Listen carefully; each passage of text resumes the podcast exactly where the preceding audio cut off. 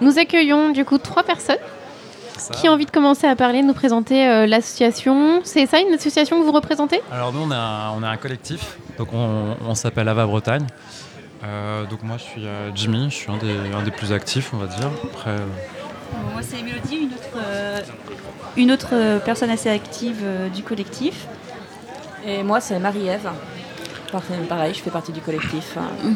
Donc c'est pas une association, c'est un collectif de personnes qui se sont mobilisées sur un sujet. Voilà.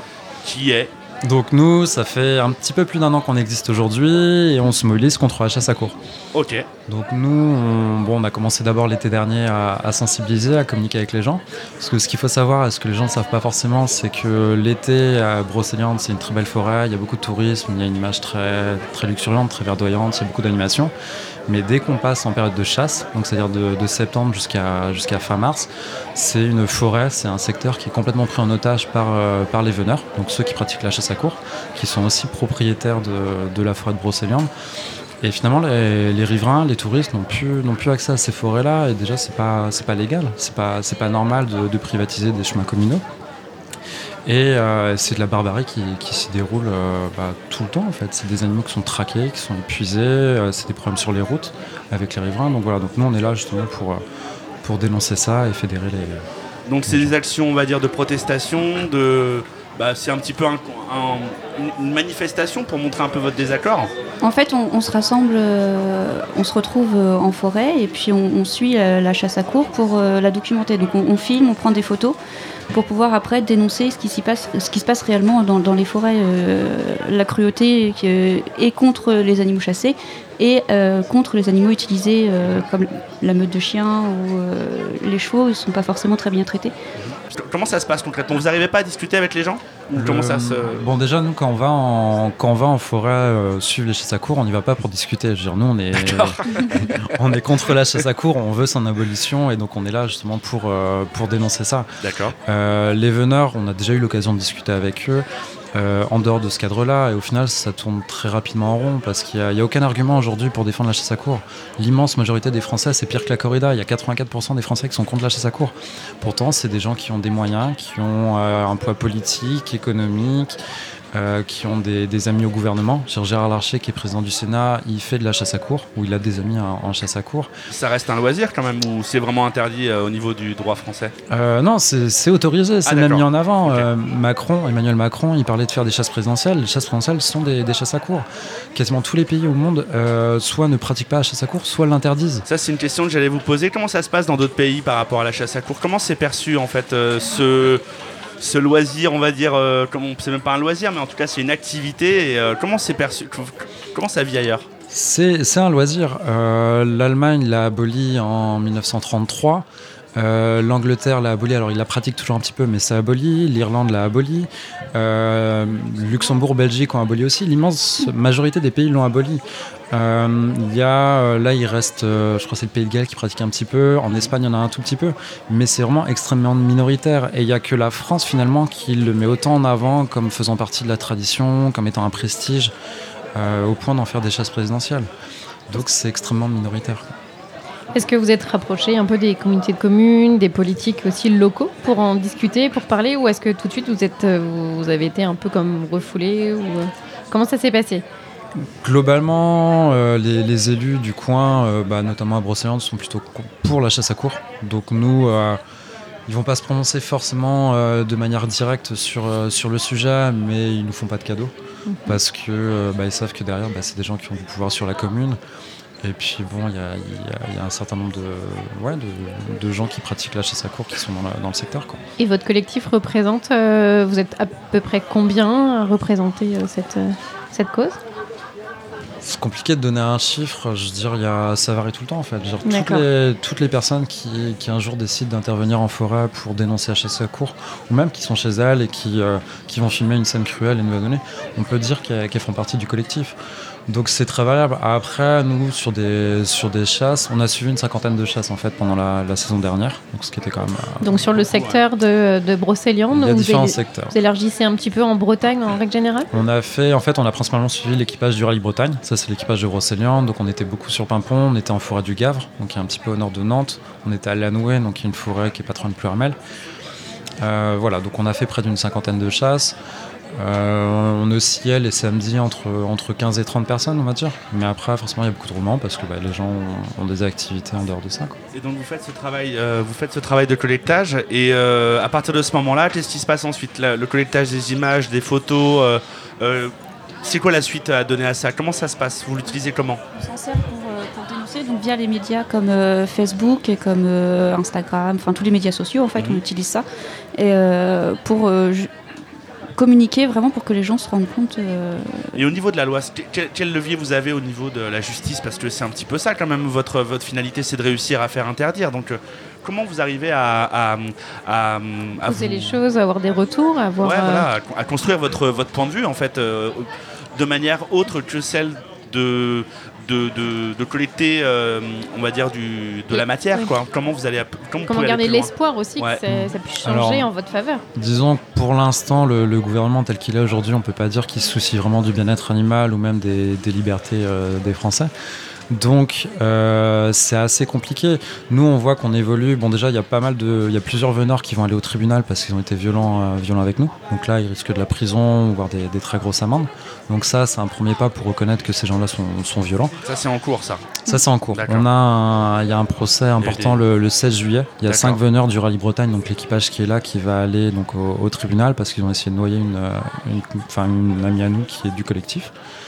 Donc oui, c'était très violent. Donc elle a porté plainte. Elle a porté plainte, il y en a un autre aussi. On a un ami aussi qui a passé presque 2 semaines dans le coma parce qu'il s'est fait agresser par un veneur. Donc bon, il y a des chasses où ça se passe très bien, mais voilà, il y a aussi des chasses qui sont très violentes. Et voilà, du point de vue de l'État, là aussi, on montre que ces gens-là sont violents. La chasse à course, c'est violent, et au final, ce qu'ils font pas sur les humains, ils les font sur les animaux. Après, du point de vue de la loi, aujourd'hui, on n'a pas vraiment de reconnaissance de l'État. On essaie, ça se fait petit à petit. Là, ils ont essayé de faire passer une loi avec le Sénat pour le délit d'entrave à la chasse. Donc ça, clairement, c'est une loi anti-AVA, sachant qu'il y a d'autres antennes un peu partout en France. Mais c'est une loi pour nous limiter sur nos actions. Là, on est plutôt confiant sur le fait qu'elle passe pas. Après, voilà, on sait qu'on est dans un bras de fer avec l'État, avec les gens qui pratiquent la chasse à courre. Ces fameux voleurs ou les gens qui organisent les chasses à courre. Bah, c'est les deux, en fait. Je veux dire, quand on a Macron qui parle de faire des chasses présidentielles qui sont des chasses à courre, parce que c'est la tradition, c'est la noblesse française, et que l'immense majorité des Français sont contre, forcément, je veux dire, ça passera par la loi, et donc ça passera par un bras de fer avec ce gouvernement-là, en tout cas. Peut-être que le successeur de Macron sera plus enclin à la supprimer. Mais pour l'instant, ouais, ça passe par ça aussi. Donc, et la discussion a du mal à se faire, en fait, j'imagine, avec les gens qui organisent des chasses à courre localement. Vous avez du mal à rentrer en discussion avec eux, en fait, c'est ça? On n'est pas là pour discuter avec eux. Je veux dire, nous, on discute avec les riverains, on discute avec beaucoup de gens. Il y a des gens qui ne savent pas que la chasse à courre existe, donc c'est là aussi où on a un rôle.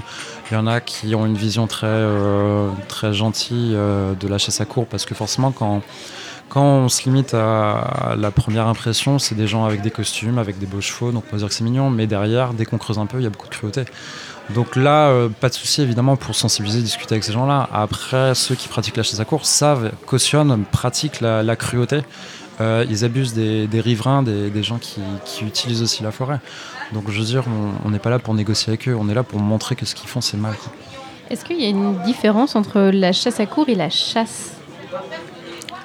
Enfin, c'est une question qui est toute bête comme ça, mais entre le fait de chasser du coup à cheval et de chasser avec ses chiens, est-ce que vous faites une différence? Est-ce que pour vous c'est les mêmes chasseurs ou pas du tout? Alors non, pas du tout. Nous on est vraiment axés uniquement sur la chasse à courre, sur la vénerie. D'accord. Et la différence c'est qu'en chasse à courre, ils utilisent une meute de chiens pour traquer un animal pendant plusieurs heures. Et c'est vraiment cette méthode-là qu'on dénonce. D'accord, le fait de chasser en soi, c'est pas quelque chose qui vous dérange, qui est problématique pour vous, ou quand même un petit peu, mais c'est moins où il a fallu un moment ciblé entre la chasse à courre et la chasse générale. AVA, c'est vraiment un collectif qui est ciblé uniquement sur la chasse à courre. Okay. Et il faut dire aussi que la chasse, c'est un peu plus compliqué aussi de s'investir sur la chasse normale, parce que tout de suite, il y a les fusils, etc., donc c'est beaucoup plus dangereux, donc c'est... Là, c'est niveau légal, on a un peu plus de problèmes, alors que la chasse à courre, on a plus de possibilités de pouvoir filmer, de pouvoir dénoncer, etc. C'est quelque chose qui dure toute la journée, hein, c'est ça, une chasse à course, oui, ça dure des plombes, hein, c'est ça, ouais. C'est, là, pour le cerf, parce que c'est ce qui chasse à Pimpon, ça peut durer 5 heures, 6 heures, voire 7 heures. Donc, voilà, si en tout cas, il y a des personnes qui sont intéressées pour en savoir plus sur votre collectif Ava et qui souhaiteraient même en discuter avec vous, je vois qu'il y a des gens qui écoutent un petit peu, n'hésitez pas à les interpeller pour en discuter, ils sont là pour ça, hein, je pense. Ouais, mais complètement, vous êtes ouverts à la discussion pour justement essayer de mobiliser et puis faire connaître un peu vos actions. Vous avez un... Ouais, Séverine, pardon. À quel moment vous vous êtes dit on va s'investir dans cette cause parce que ça me tient à cœur, parce que j'ai envie d'aller jusqu'au bout, j'ai envie peut-être aussi parfois d'aller sur des manifestations où je peux risquer aussi ma vie aussi, parce que vous parliez de vos amis là, qui ont quand même été mis en danger. Donc à quel moment vous avez dit dans votre vie là je vais m'investir pour cette cause, si c'est pas trop personnel, hein, évidemment. Moi, personnellement, je pense que c'est une cause qui est très intéressante à défendre parce que, évidemment, il y a le bien-être animal, mais il y a aussi des problèmes humains, sociétaux. Je veux dire, on a des gens qui s'accaparent des forêts pour chasser et qui vont rentrer sur les propriétés privées sans avoir le moindre souci, qui vont causer des accidents, qui vont provoquer des scènes choquantes en fait, pour les promeneurs, pour les familles, pour des enfants. Donc il y a aussi un aspect humain, il y a un aspect politique, puisqu'on a un gouvernement qui soutient ça, on a un aspect économique aussi, parce que c'est des magouilles derrière, il y a beaucoup d'argent qui circule. On a aussi une privatisation des forêts, l'ONF qui est censé à la base protéger, préserver les forêts, fait la promotion de la chasse à courre. Ils réservent les forêts pour les veneurs, ce qui n'est pas normal. Donc juste à partir de cette petite minorité, parce qu'ils ne sont pas tant que ça en France, il y a beaucoup d'autres problèmes derrière qui sont significatifs de la gestion en France de différents problèmes politiques. Donc c'est là où c'est très intéressant comme lutte en fait. Très bien. Merci en tout cas d'être venu témoigner de votre expérience, de votre militantisme, on va dire, et puis de votre point de vue. Hein. C'est ouvert à tous. Hein. Timbre FM, on n'est pas du tout fermé, en tout cas, sur l'expression des citoyens et des collectifs que vous représentez. En tout cas, c'est peut-être une information qui fera du bien ou au contraire qui fâchera, peut-être. Mais en tout cas, elle aura eu le don d'être exprimée. Donc, on vous remercie pour votre courage. Et merci puis, si vous voulez plus d'infos, chers auditeurs, auditrices, je pense que vous pouvez trouver quelque chose sur internet, sur la page Facebook. Sur Facebook, on est sur Twitter. Après, on a aussi une adresse mail, c'est bretagne@ava-france.org. Voilà. Après, vous tapez Ava Bretagne, c'est facile à trouver. Ava Bretagne sur le moteur de recherche que vous voulez. Voilà. Super. Ça. Merci à vous trois. Merci.